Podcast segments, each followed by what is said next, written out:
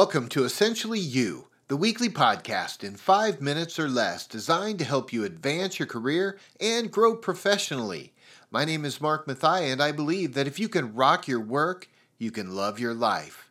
Welcome to the show. Work is art, isn't it? I mean, let's look at it this way. Isn't it more important that we focus on the masterpiece we're creating in front of us rather than the price tag we hope to put on it when it's created. As a matter of fact, most artists that I know fall so in love with their work it's hard to part with it at any price. And that's when you know you're on to something special. As a matter of fact, working with meaning is one of the most important things we can consider or should consider. John De Paola said this Slow down and everything you are chasing will come around to catch you. And I believe that is so true when we have the ability to focus on our why and get diligent about the work of our hands and the impact to the world around us we want to have. Now, this is really important when it comes to our careers in this weird time where it seems like the grass is always greener. We're battling things like inflation, we're battling things um, in our callings, we're, we're battling a lot because the workforce now is desperate. But in order for a leader to make sound, wise decisions, we need to understand the difference between commitment and contribution. That's just, in essence, the start. People who are making a, a commitment have a different set of questions to ask themselves than someone who's making a contribution. But in order to understand the difference between the two, let me tell you a story I heard one time about a young daughter and her father, who was a farmer.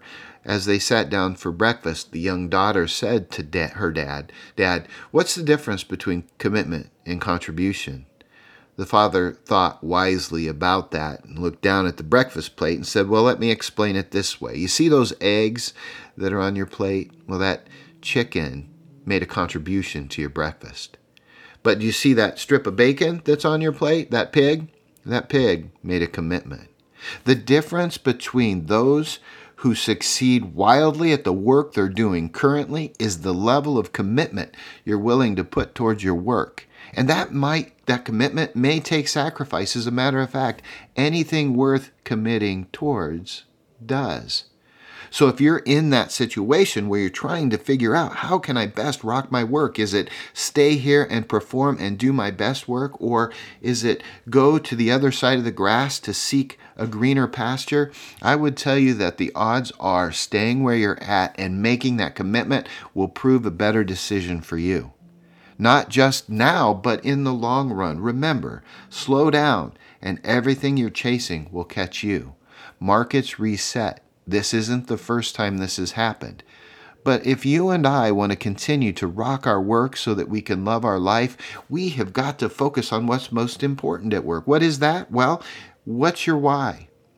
Do you have the opportunity to increase your influence and do meaningful work for others? Who are you doing your work with? I often say it's not what you do, but who you do it with that's the most important element of your job. Do you admire and respect those you work with? I hope you do. It makes a difference. And then finally, are you adequately rewarded for the work of your hands, both in praise and in pay? Look, there's a lot to consider as we think about our futures. And what I want to encourage you today is that before you make any decisions that are based on a false hope, let's just slow down and look at the reality of where we're at right now. And no matter what situation we're in, let's bear down, do our best work, let's get very committed towards delivering results. Because if we can do that, I can tell you with a surety that success will come around. It will catch you. You do not have to chase it.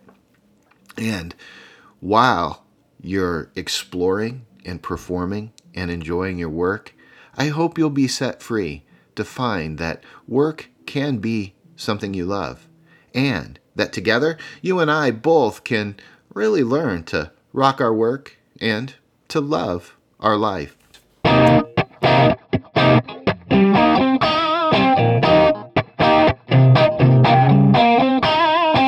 And now it's your turn to get out there and rock your work so that you can love your life. Not every job is going to be your dream job. I get that.